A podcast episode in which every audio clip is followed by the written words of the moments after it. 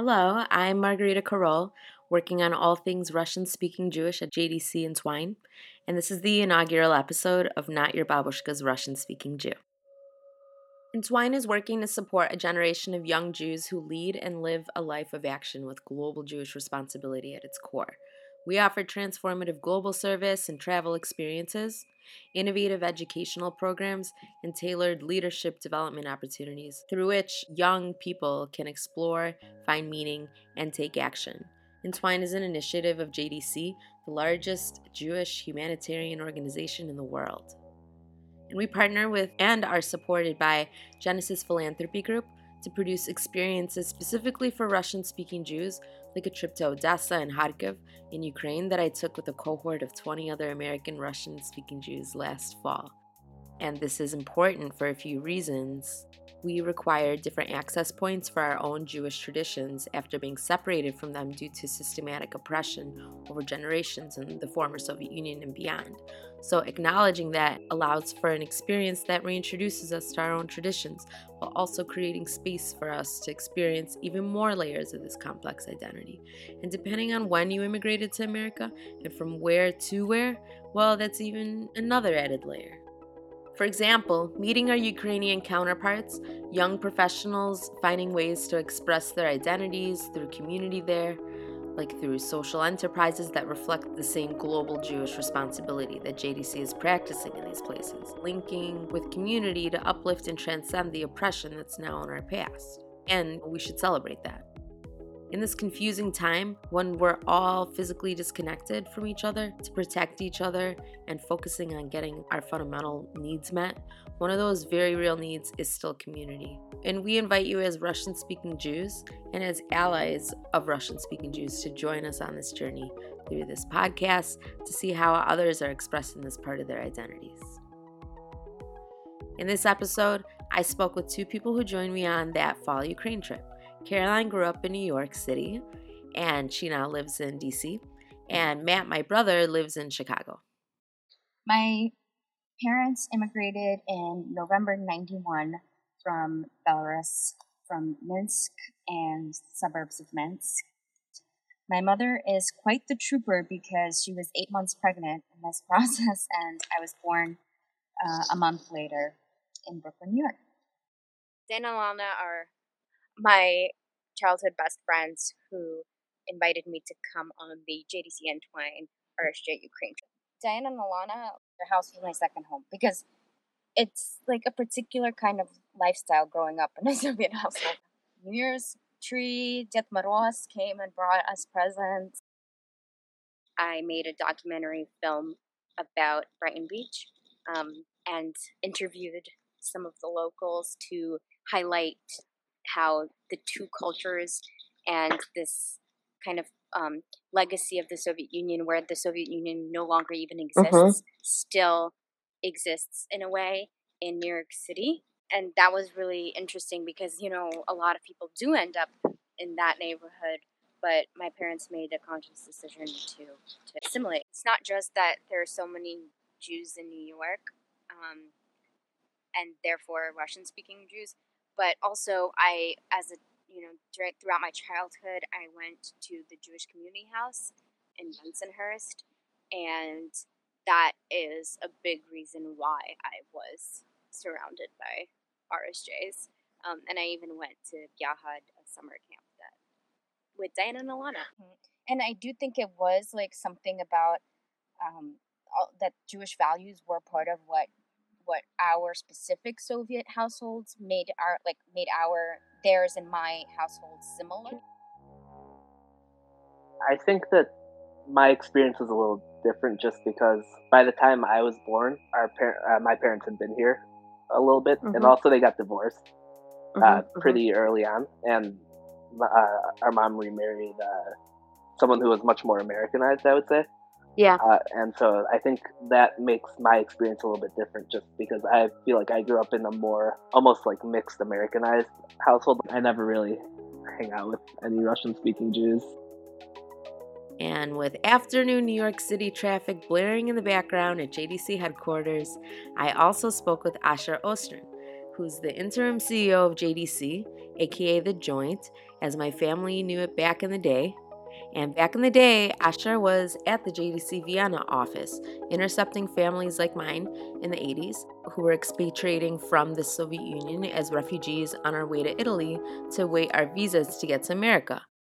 First of all, the Soviet Union as a place was impenetrable and was a state that was going to last forever. And the entire goal at that point was to press the Soviets on human rights so that people would leave. The notion that Jews willingly stay behind and try and build Jewish life, Soviet Union was inconceivable. In, um, I believe at the time it was in Moscow, was someone who was, and he was a physicist, but in the course of talking, it turns out he taught Hebrew.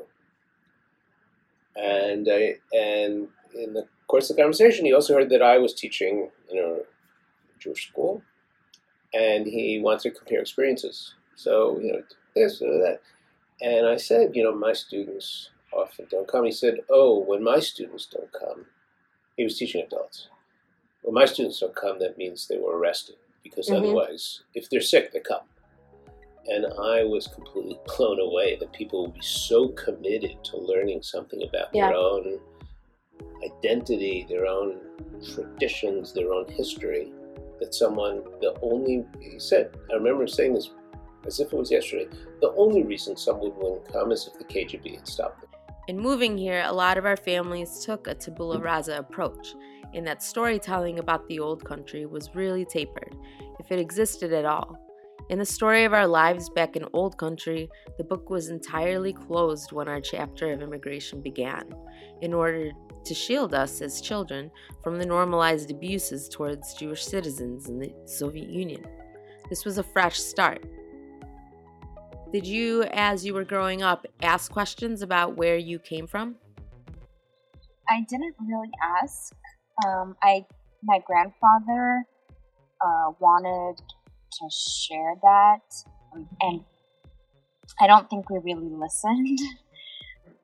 When I went to college, I took a class on oral history, and that's when I, of my own volition, decided to ask. So I...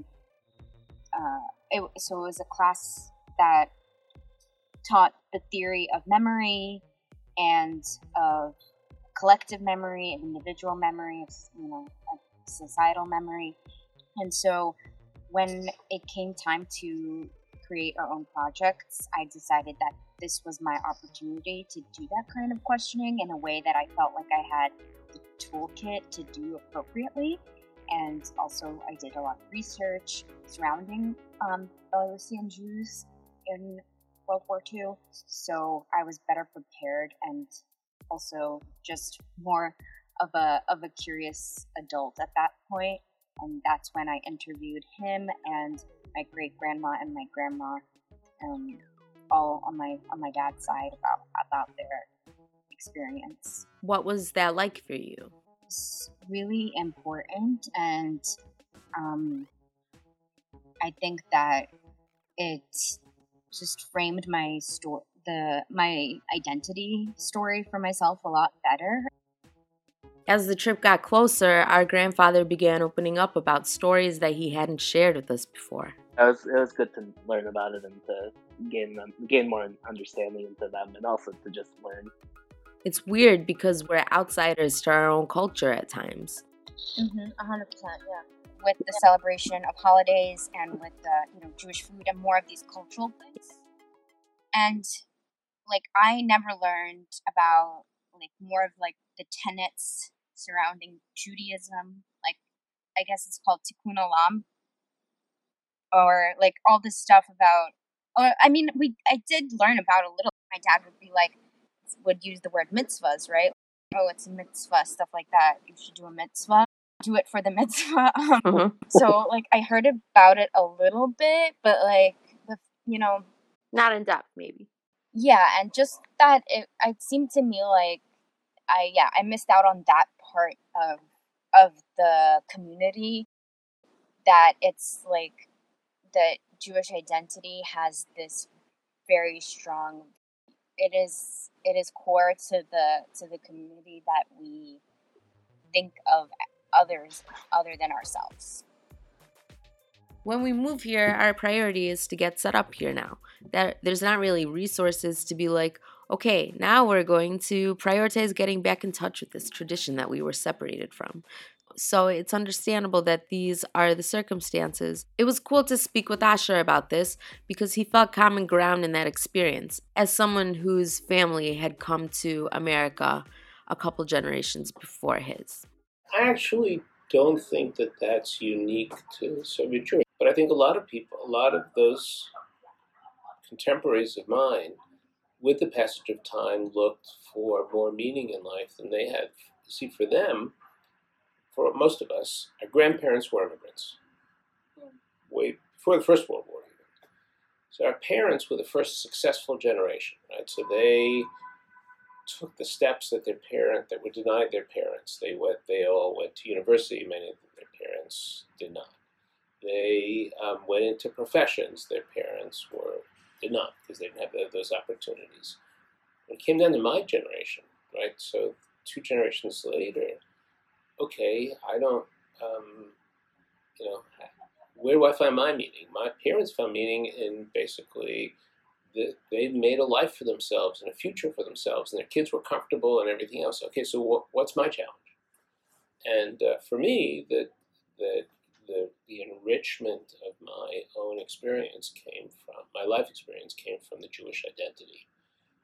I mean, the experience, obviously, of Soviet Jews is a little bit different. Um, And also, um, there was a linear transmission of Jewish identity in our lives where our grandparents, you know, lived intensely Jewish lives because they went to Europe and then they passed on to their parents, to my, to my parents, and they tried to pass, so it kept weakening on the way back, way down.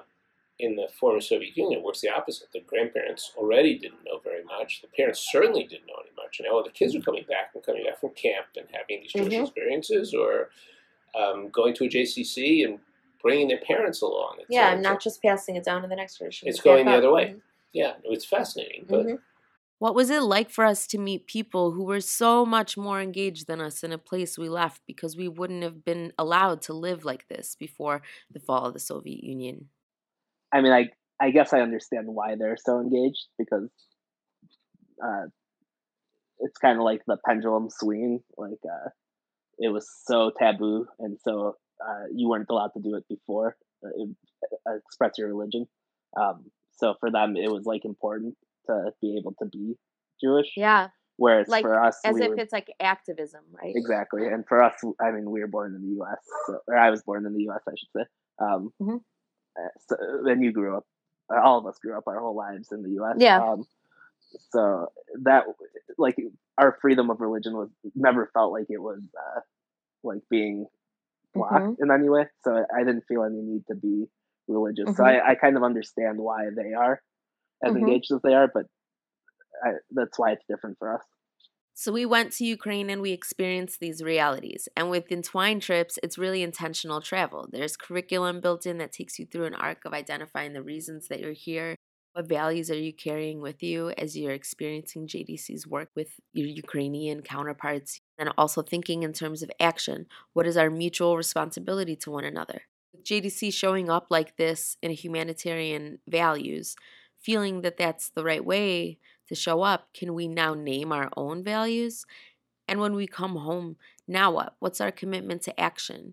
How are we going to make our daily behavior align with our values? I didn't actually even notice this, uh, but uh, one of my friends brought it up.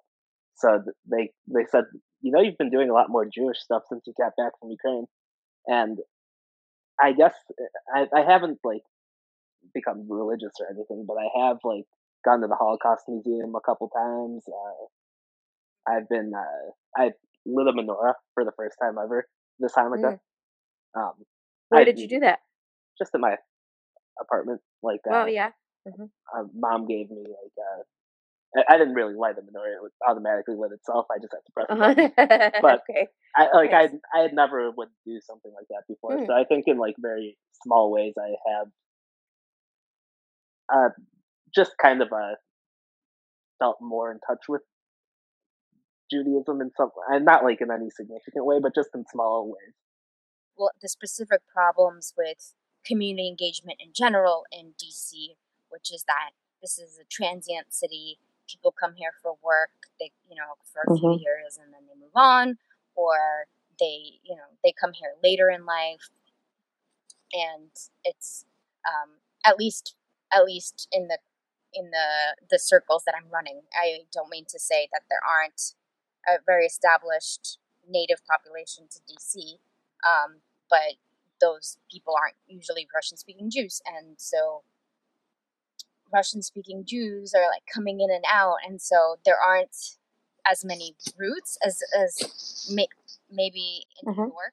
Yeah. So I just want to, I just want to be, I want to tap, I want to build roots. I want to give, give that back to people here who might be like me. I'm sure there, I'm sure there are other Russian-speaking Jews who came here from New York. Like there's definitely a profile of people who did international relations, maybe or even like in the same industry as me, and now have uh, realized that they don't really have that same community. So I think that would be really cool if we just found each other and, and built those roots together. Meanwhile, Asher attributes a lot of how he turned out to a couple of trips he took when he was younger. First to Israel when he was fifteen, and then his first trip to the Soviet Union when he was twenty, which would inspire the rest of his career. Yeah, coming back from that trip, how did you show up in your daily life? Oh, maybe differently. It was completely changed. I came back, I looked for ways to channel my enthusiasm constructively on behalf of Jewish people. And uh, Soviet Jewry was the way to do it. We used to have rallies um, probably three or four times a year on Sunday, and there was all sorts of work that had been done leading up to it. And um, there were times in New York that that could have been several tens of thousands of people. We would come out and we would march and we would chant and we would... Basically, there was a sense of community. We were all doing something, and it was very clear where everyone stood in this. The Soviet Jews were oppressed Jews, and they were oppressed by this evil, what later became called the evil empire. Obviously, there's a range of ways that a transformative experience will manifest in your life going forward. Going to the former Soviet Union and exploring contemporary Jewish communities there, Matt came back with an instinct to show up honestly with more sides of his identity with friends and to honor our ancestors' memory and rekindling their traditions in his own home in small, actionable ways. Caroline came back with the instinct to community build in her new home, and Asher was activated to rekindle that kinship for our families whose voices needed to be amplified at that time. I don't know what coming back is. I think everyone has to judge it for himself. But for example, if you um, meet someone um, from the former Soviet Union and you say, "Who are you?" And that person, the woman says, "I'm a mother, I'm a, a wife, I am a physician, I uh, play piano, I'm a Jew," and one of those multiple identities that she has, she identifies as a Jew, I think that's an extraordinary story. Mm-hmm. I'd love to see more. I'd love to see how she expresses it and hope she does express it in some way. But that first step is identifying as a Jew. I think that's extraordinary. Yeah, really. And that it provides an opening. For? For whatever that next step is going to be, however that person, that person can express it. Religiously, that person can express it ethnically, that person could become a, um, a Jewish artist. However it is, mm-hmm. that to, to take that next step to find a way to express that identity in some way, I think is mm-hmm. I think is extraordinary. It's not going to happen for everybody, but yeah, there's the fact that it happens for anybody, I think, mm-hmm. certainly from that part of the world, um, I think it's amazing. We are in an interconnected world, and a lot of our identity is in our relationships and how we show up for one another. In these bi-monthly episodes, we'll be exploring what that showing up looks like for different American Russian-speaking Jews, as well as some in the former Soviet Union who are activating communities there. Kavanah is a Hebrew word meaning being intentional. It's a way to be more purposeful and present. Can you answer for yourself what intentions inspire your actions? On the next Not Your Babushka's Russian-Speaking Jew, we'll hear different ways people answer this question and others as we continue our exploration of this very complex Russian-speaking Jewish identity. Not Your Babushka's Russian-Speaking Jew has been made possible with the generous support of Genesis Philanthropy Group. Learn more about our work at jdcentwine.org slash notyourbabushka.